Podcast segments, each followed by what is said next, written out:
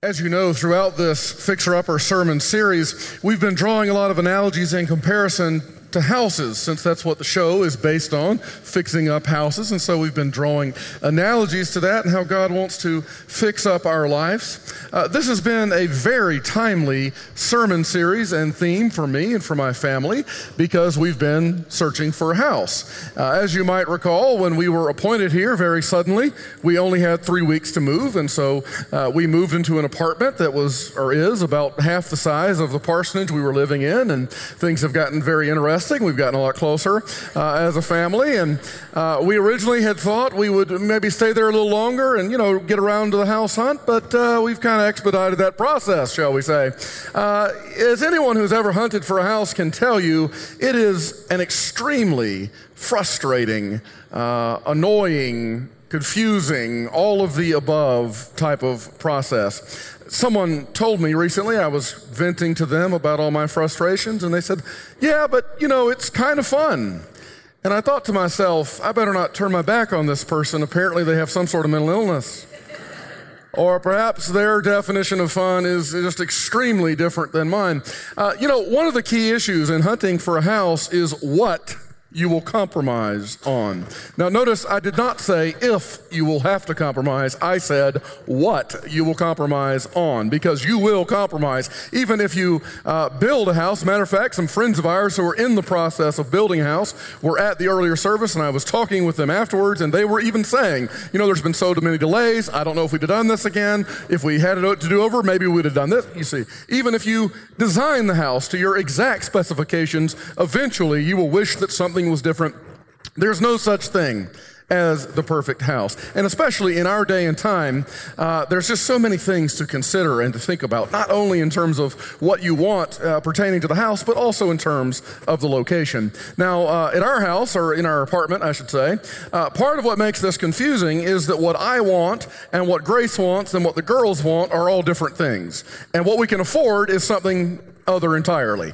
Uh, I want to live on the lake, but of course that's extremely expensive. And since I can't afford to live on the lake, I want a bunch of land. But hey, I can't afford that either. Uh, but I might settle for a little bit of land in the country. You know, that would be cool.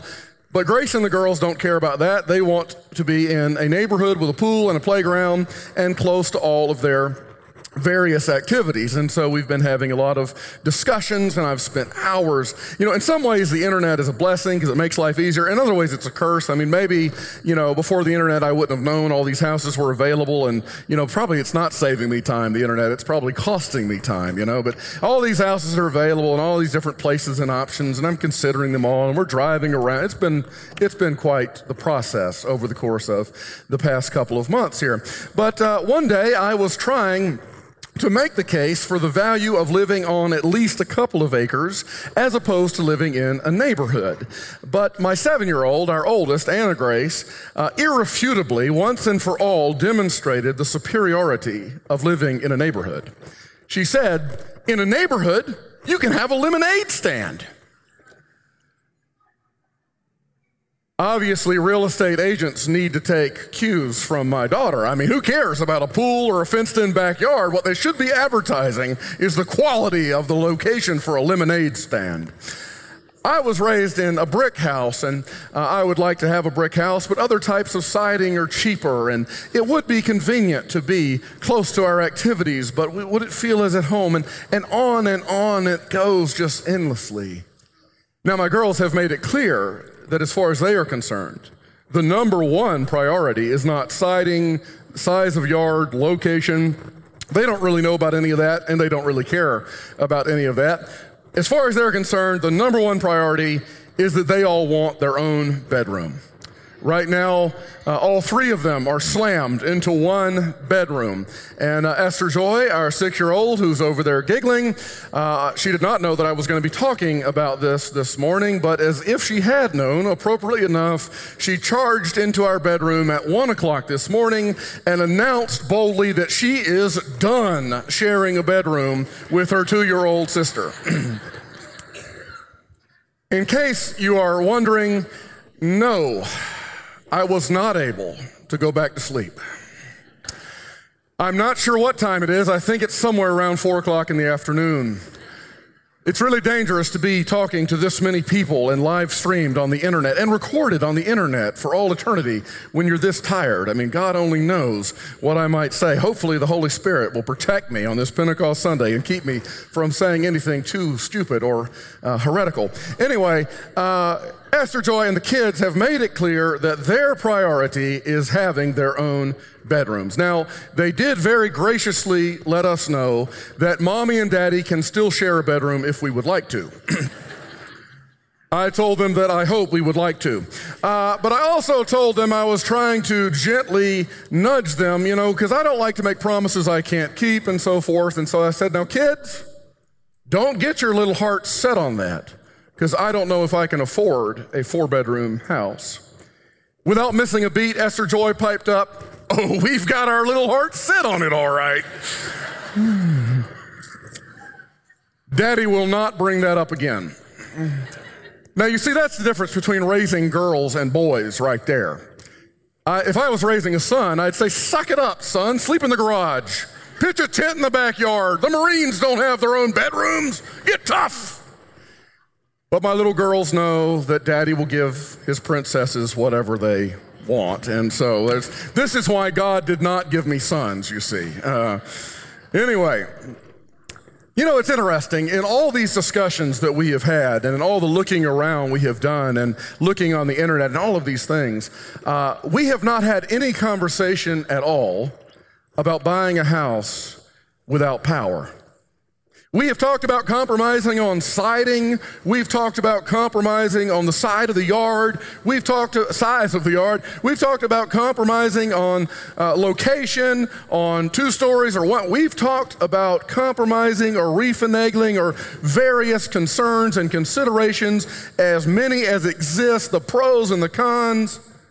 But we have not had any conversation at all about whether or not we should compromise on buying a house without power. And no one has suggested to me, Drew, have you considered saving money by, by getting a bigger house that doesn't have power?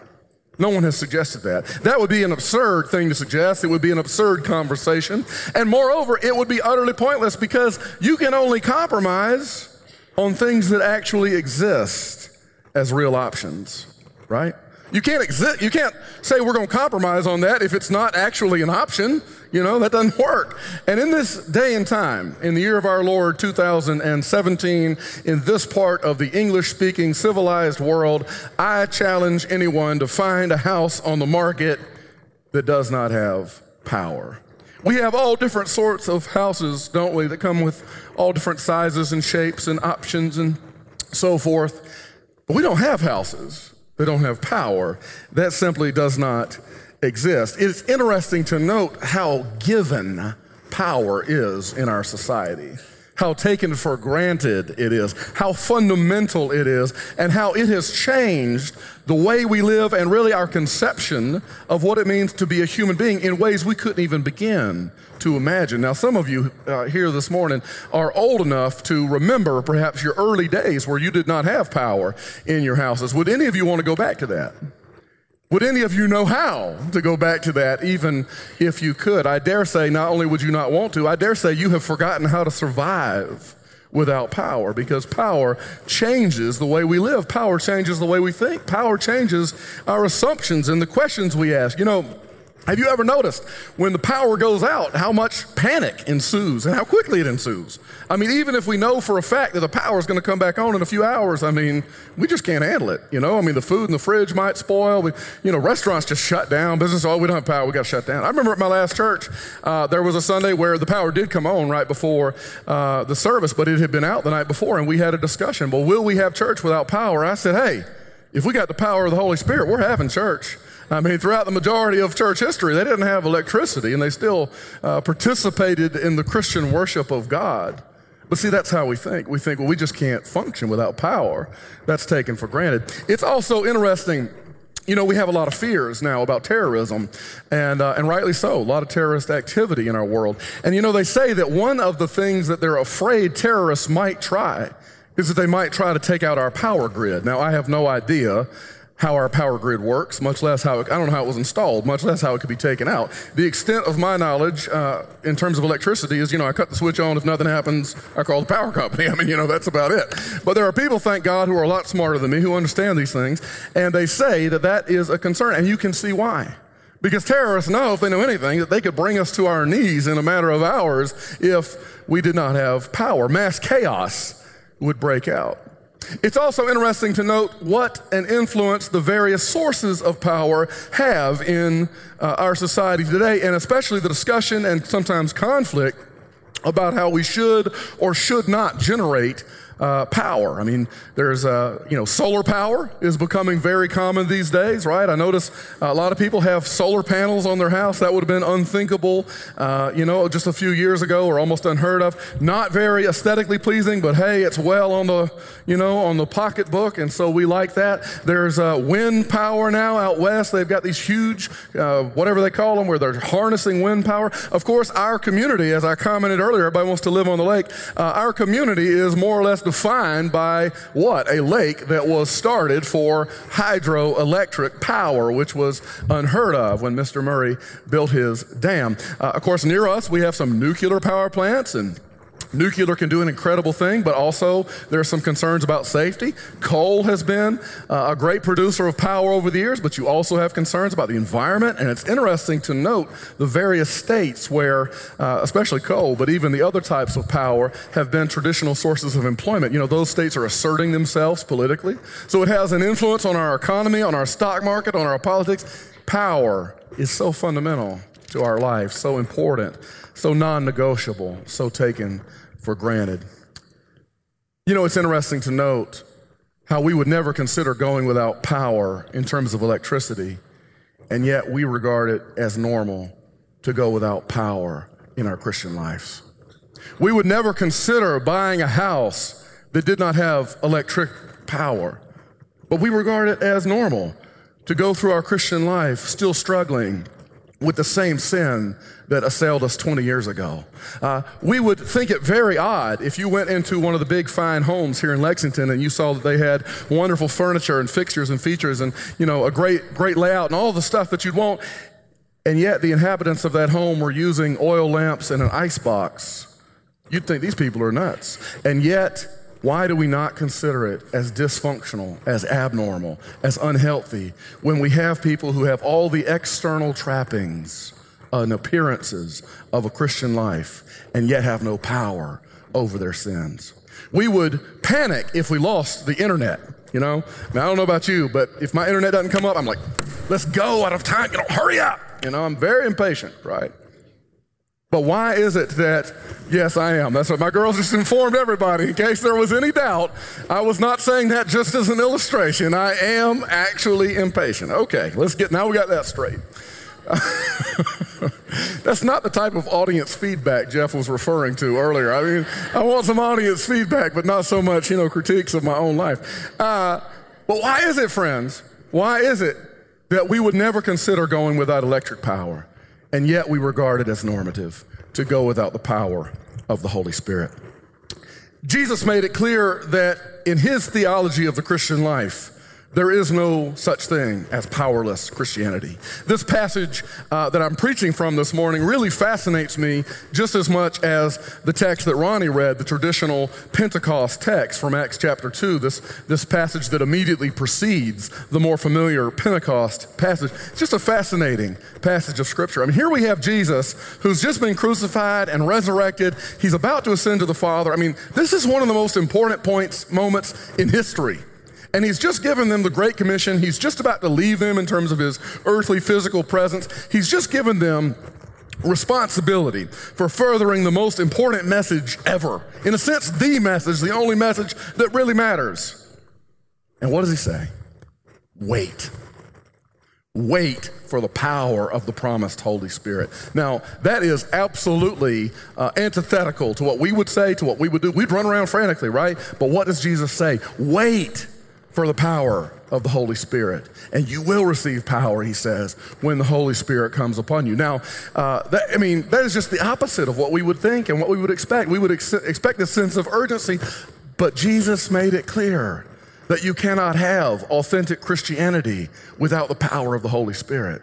Jesus knew that no matter how much time he had spent with these people, no matter how important the message was, there was no hope for the gospel to advance apart from the power of the Holy Spirit. And yet, in our churches today, uh, unfortunately, friends, is it not the case that, you know, it's been truly noted, this is a sad thing to note, but it's been truly noted that if the Holy Spirit ceased to exist, many Christians and many churches wouldn't even notice.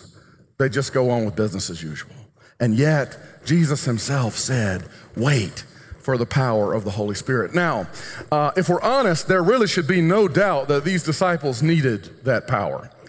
We're not really honest with the text a lot of times because most of us have grown up with it and, you know, we're close to it and we want to be reverent and so forth. But if you just read the Gospels objectively, what you will find, uh, the truth of the matter is the disciples were a confused bunch of losers, okay? Let's just get that over with. Let's be honest with it.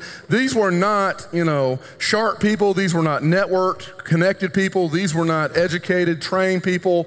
The disciples didn't get it. They were kind of dense. I mean, here we are after the crucifixion and resurrection. And did you notice what verse 6 says? Is this the time that you're going to restore the kingdom to Israel? Is this the time, Lord, where you're going to be the Messiah we were expecting? Is this the time where you're going to conform to our paradigm of what you should have been doing? Is this the time you're going to take care of our temporal earthly needs? Is this the time you're going to be the militaristic political uh, Messiah we wanted? Is this the time you're going to get rid of the Romans? Is this the time you're going to win a popularity contest and do what people want, Jesus? Thank goodness we've got that crucifixion business over with. I don't know what that was about, but thank goodness that's behind us, and now we can move on. I mean, they still don't get it. They're still operating according to a false paradigm. They're still utterly confused by the crucifixion and the resurrection. And Jesus is about to leave, for goodness sakes. I mean, this is, you know, this is not going well. If I were Jesus, I would say, Lord, you know, Father, can you give me some decent followers? I mean, can we get rid of these guys and get some else? But what does Jesus say?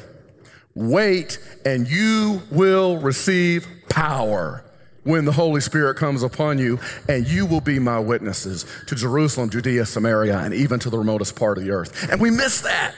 I mean, here's this group of losers that don't get it, that have let him down. They fled and forsook him when in his hour of greatest need. They couldn't even stay awake and pray with him in Gethsemane, but yet Jesus speaks with prophetic boldness. The scriptures say elsewhere that God speaks to that which is not as though it was. He speaks to that which is not as though it was. And we see that here. That Jesus says, You're going to be my witnesses because you will receive power from the Holy Spirit that will empower you, will enable you to be my witnesses. It, it's really, a, I mean, it's just such a bold prophetic thing for Jesus to say. It's such a faith filled thing for Jesus to say. It runs so contrary to the evidence of their behavior. You know, they say that the best predictor of future performance is what? Past behavior right? Well, if Jesus was basing this on their past behavior, like I said, Jesus would fire them. Say, Father, can you send me some decent people? These guys have got to go. But Jesus is not concerned about what they have been, what they are. Jesus is concerned about what he knows they can become. And how do they become it? They become it by the power of the Holy Spirit. This same group of uh, ragamuffin disciples who were so confused about the type of power Jesus was offering, the type of king he was, the type of kingdom that they were going to be involved in. This same group of disciples who wanted to sit on his right and his left, who wanted to be his viceroys in what they perceived to be a wonderful kingdom, this same group of disciples was so radically changed by the power of the Holy Spirit on the day of Pentecost that not only did they come to understand the message of the gospel, they literally gave their lives for it. They gave their lives both in terms of their life in this planet. That became uh, a consuming passion. They gave their time, their resources, their talents, their money, and so forth. They gave their lives in that respect. There was nothing that came between them and fulfilling the will of God. But they also gave their lives in the literal sense. All of the disciples died as martyrs, except for John, who died in exile in his old age. But the rest of them all died as martyrs. This same scared bunch, Peter, who denied knowing Jesus three times and who, you know, oftentimes Peter's called the rock, and frankly, he was dumb as a rock. But uh, Peter, at the end of his life, said, Crucify me upside down because I'm not worthy to be crucified in the same manner as my Lord. Now, that's transformation, friends. That's power.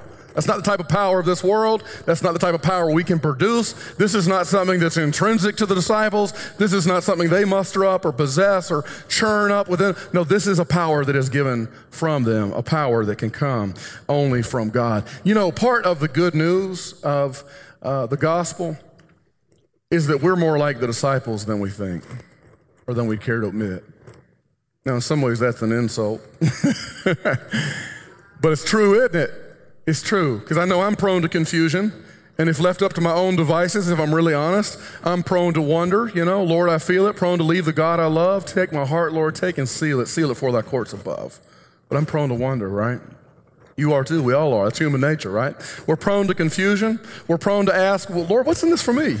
you know, uh, Lord, if I do this, if I step out of faith, I mean, you know, am I going to get paid back? Right? We're more like the disciples than we care to admit. And if the power of the Holy Spirit could transform them 2,000 years ago, it can still transform us today. You know, one of the, I was talking earlier about uh, all the uh, challenges we have with producing energy and the conflicts and the concerns and all that stuff, right? One of the fundamental things is the question of will we have enough energy? right? Because we're using, I mean, you know, 100 years ago, uh, electricity was almost unheard of, and now we are using so much it's inconceivable. And will we have enough? Let me tell you, friends, God has enough. God has enough. I don't know about electric power. I don't know about the future of that. I don't know about oil. But what I do know is the power of the Holy Spirit has not dissipated at all.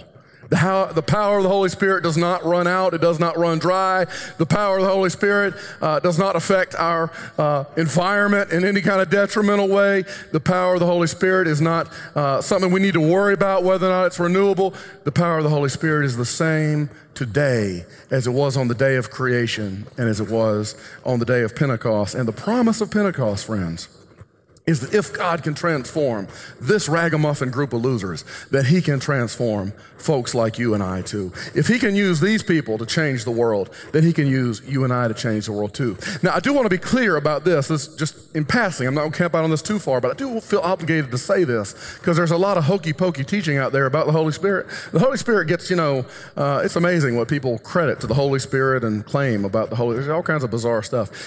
The Holy Spirit does not give you the power to be right all the time. Uh, we find this with Peter. You know, I mean, Peter on the day of Pentecost t- preaches this awesome, bold sermon, and thousands of people get saved. It's this great triumphant moment. But then several chapters later, we find that Peter does not understand that in the new covenant, the dietary restrictions and the ceremonial law are no longer relevant. And then several years later, in the book of Galatians, we find that Paul says Peter still had a few problems with that, even though God had given him this powerful revelation, uh, vision, I should say, in Acts chapter 10. You see? That's just one example. I'm picking on Peter because everybody picks on Peter. But, um, you know, that, that's just one example. There's many examples like that that we see throughout the New Testament where the disciples are continuing to figure it out and continuing to articulate it. And we see that throughout church history, don't we? That even some of the great giants of the church or all the great giants of the church have not been right about everything. Nobody's right about everything, right? So there's, sometimes you hear that kind of teaching. Well, if, if he or she was really filled with the Spirit, then they couldn't possibly be wrong about this. They couldn't possibly hold that. Well, I've known a lot of holy, mature Christians, and some of them were proven wrong about some things. The power of the Holy Spirit does not give you the power uh, to have this wonderful, amazing life with no problems. In fact, if anything, what we find on the pages of Scripture is that the Holy Spirit gives you problems. the Holy Spirit gives you problems because all of a sudden you realize I can't live for myself anymore. All of a sudden you realize, you know, I just want to be nice and all this, but you know what? I have been given this burning passion for souls and I've got to share the gospel and people might not like me. But I'm more concerned about their soul going to hell than I am concerned about what they like about me or don't like me. But before the Holy Spirit gets a hold of your life, you don't have that problem. You're just free to get along with everybody. Before the Holy Spirit gets a hold of your life, you don't know that it's wrong to spend all your money and time on yourself.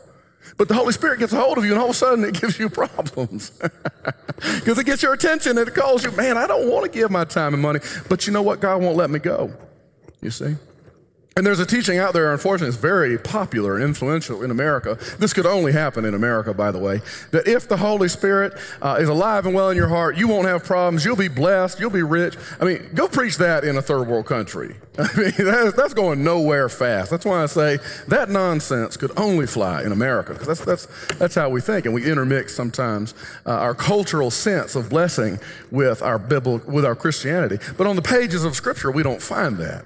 We don't find that. We find that the Holy Spirit descended, and all of a sudden the disciples radically changed. Their priorities were changed. They weren't concerned about blessing of this world, they were concerned about the blessing of the next world. You see what I'm saying?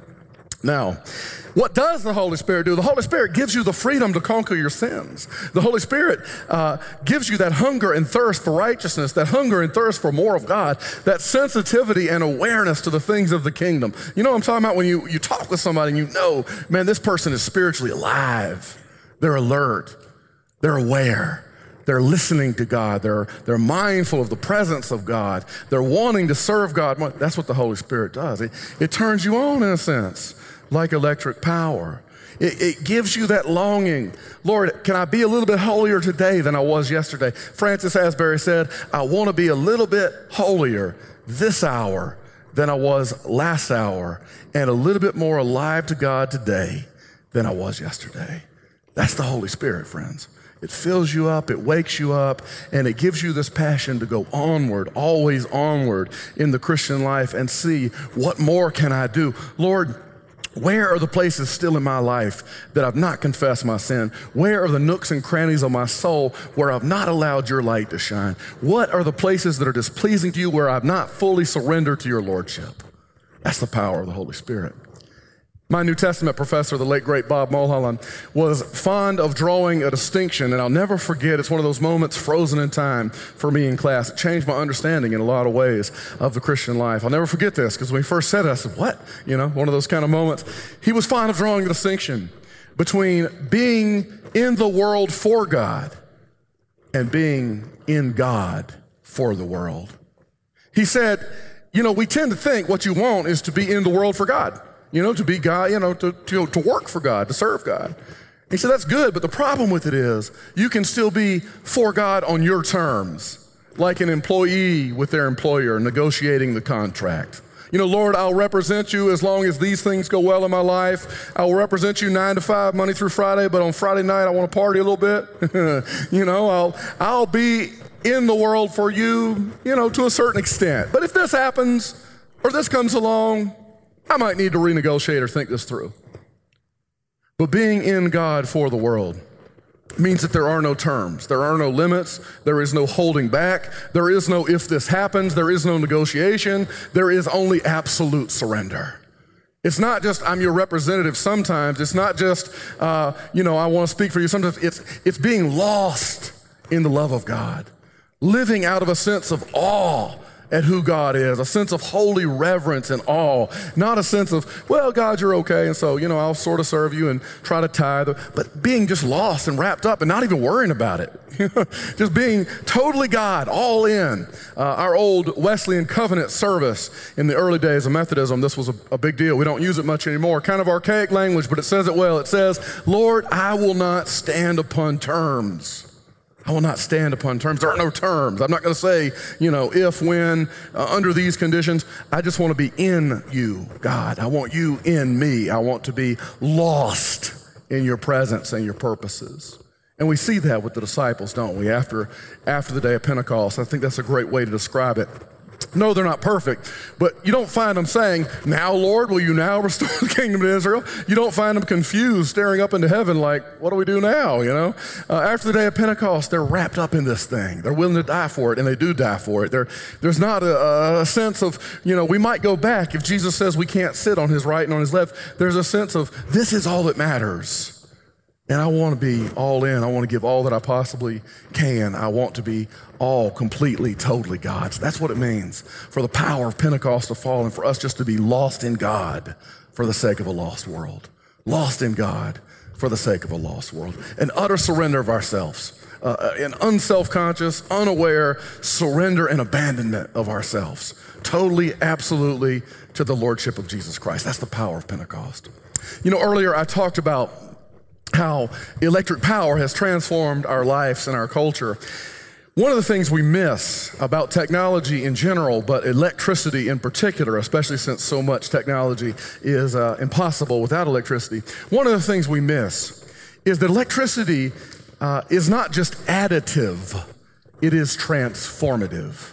It is not merely additive, it is transformative. For example, you might say, hey, before electricity, you know, we could not keep food refrigerated. So that has now added a refrigerator to our house and to our lives. That's true. But it has also transformed the way we cook and the way we eat and the way we shop. And it has transformed our abilities and our sense of limitations and how we relate to the world, right? You know, I mean, the electric light enables us to stay up later. You see what I'm saying? It doesn't just add to the life we already had, it fundamentally transforms life as we know it, right? You know, one of the problems in the church with our view of the Holy Spirit is that we try to make it additive instead of transformative. Lord, what can you add to the life I already possess? What can you add to the life that I still want to be in control of? When we ought to be saying, Lord, I'm totally yours.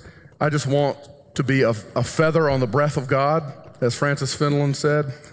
I want to be yours without limitation. I want you to transform me. Don't just add to the life I already have, God. Grant me a new life in Christ. Don't just add to the decent, respectable heart that I have, but transform me and give me a new heart and a new mind. The Holy Spirit is not merely additive is transformative. It doesn't want to just add to the life we already have. The Holy Spirit wants to truly turn us inside out and upside down and transform us. That's the power, friends, of Pentecost. And Pentecost, friends, is not supposed to be just a day on the church calendar. It's not supposed to be just a worship service. It is supposed to be an incarnate reality every day in the Christian life that each and every day we would seek to be more full of the Holy Spirit than we were yesterday. That each and every day we would seek to be more surrendered than we were yesterday. That each and every day we would not say, Lord, I know you filled me at my baptism. I know you filled me last year when I had that mission experience. Lord, would you fill me today? Would you meet me where I am today? Would you help me overcome my sin today? Would your power be experienced in my life today? May Pentecost, friends, happen in your life and in mine right here right now, today, tomorrow, and all the days of our life. Earlier, I said that my girls have their heart set on having their own bedrooms, and I wasn't sure whether or not I could afford a four bedroom house. Not only is it acceptable for us to get our little hearts set on the Lordship of Jesus Christ having us more, not only is it okay for us to have our little heart set on the fullness of the Holy Spirit taking us. Not only is it just, you know, something we might want to consider to get our hearts set on that. Friends, it is imperative that we get our little hearts set on the Holy Spirit having us. It is necessary. It is non-negotiable. It is absolutely essential in the Christian life that we would get our little hearts set on having more of God and being more His our Father can definitely afford it. Lord, we thank you for the fullness of who you are and the reality of the gospel and the holy privilege of just being involved in this work. We pray, oh God, that your Holy Spirit might fall afresh on each and every heart in this room. May we be empowered by your Holy Spirit to go forth with kingdom priorities and to be your witnesses in our local community, in our state, in our nation and even to the remotest part of the earth. Amen.